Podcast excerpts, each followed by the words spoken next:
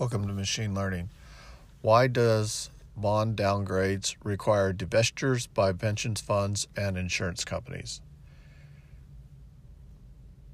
Well, the simple answer to that question is rebalancing. Okay, I'm going to explain what happens. An issuer of a security must ensure that its securities are owned by qualified institute buyers, QIBs which are defined as institutions that have $100 million or more in assets under management. Further, the issuer must ensure that at least half of the securities are held by the QIB. You can find that definition in Investopedia. While a pension fund and insurance companies are not QIBs, they are not prohibited from owning bonds. However, However, if the issuer does not have at least 50% of its bonds owned by QIB, it risks the downgrade of the bonds by the rating agency. When pension funds buy bonds to rebalance their portfolio, yields drop. Okay, the reason why they, they drop is that they're buying the bonds, so the price of the bond is increasing and the yield is decreasing. Uh, in the market, bond market, because you have to think of bonds as a commodity. And likewise, when they sell bonds, yields climb. Okay, so how does that?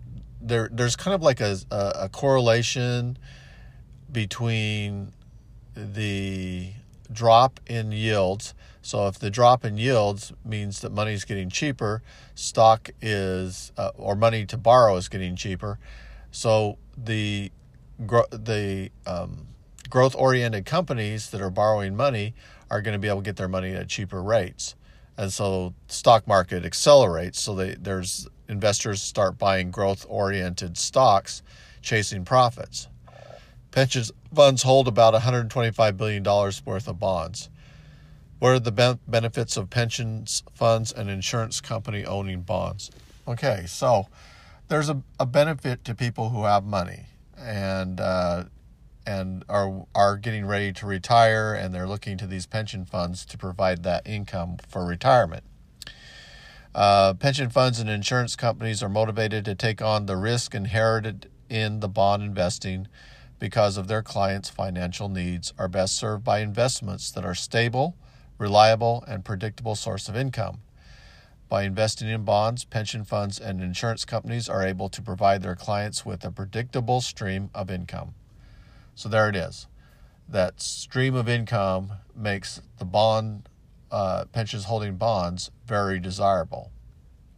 At the same time, it seems to facilitate pensions that are buying bonds, uh, seems to facilitate the stock market and provides money for uh, the growth oriented stocks to accelerate.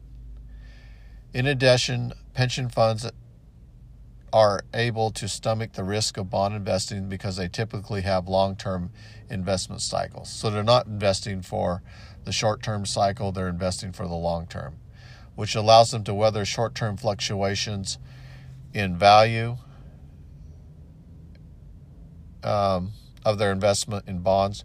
Furthermore, because they are nonprofit ent- entities, they are not driven to maximize their profits. Correct. Pension funds and insurance companies are better positioned than individual investors to purchase bonds that are related below investment grade. Well, the reason why is again they're they're in this long term um, investment cycle, so they have a band of risk that they can tolerate in these fluctuations of the bond price and the fluctuations of bond yield. These pooled investment funds can purchase bonds with ratings that are one or two levels below investment grade because such bonds are typically available at steep discount. Okay, so basically what that's saying is they can buy these bonds on the cheap. And so they and since they can tolerate the risk better than an individual investor, they get the disc the bond at a discount and they're able to tolerate the risk, so they buy a lot of bonds. Uh, individual investors generally do not have access to such discount bonds because they lack access to the pooled investment funds that pension funds and insurance companies have.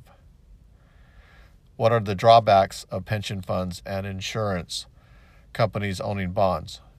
Pension funds and insurance companies have to maintain a certain level of liquidity. Okay, what that means is that they need to have cash. They need to have access to cash, a certain amount of cash, because they're going to have to have payouts for people that are retiring uh, in order to pay their beneficiaries. As a result, they typically invest in bonds that mature in 40 or more years or in fewer than 10 years. So, just depending on their, their needs for the liquidity, they will uh, lock into uh, bonds that mature quicker, they turn over, cash is available, and they can make their uh, payments to the beneficiaries. Real estate investments are typically illiquid. They are often held for a long period of time and are seldomly sold. This lack of liquidity may make it difficult for pension funds and insurance companies. Yeah, well, they're still making money off of the, the rent, but they're um, but they're not going to take, let's say, an apartment complex that they uh, may uh, own through some some derivative, and be buying and selling those those uh, um, ownerships in, into those properties to gain liquidity. So it's going to be real estate's going to be very illiquid. Okay. Well, until next time.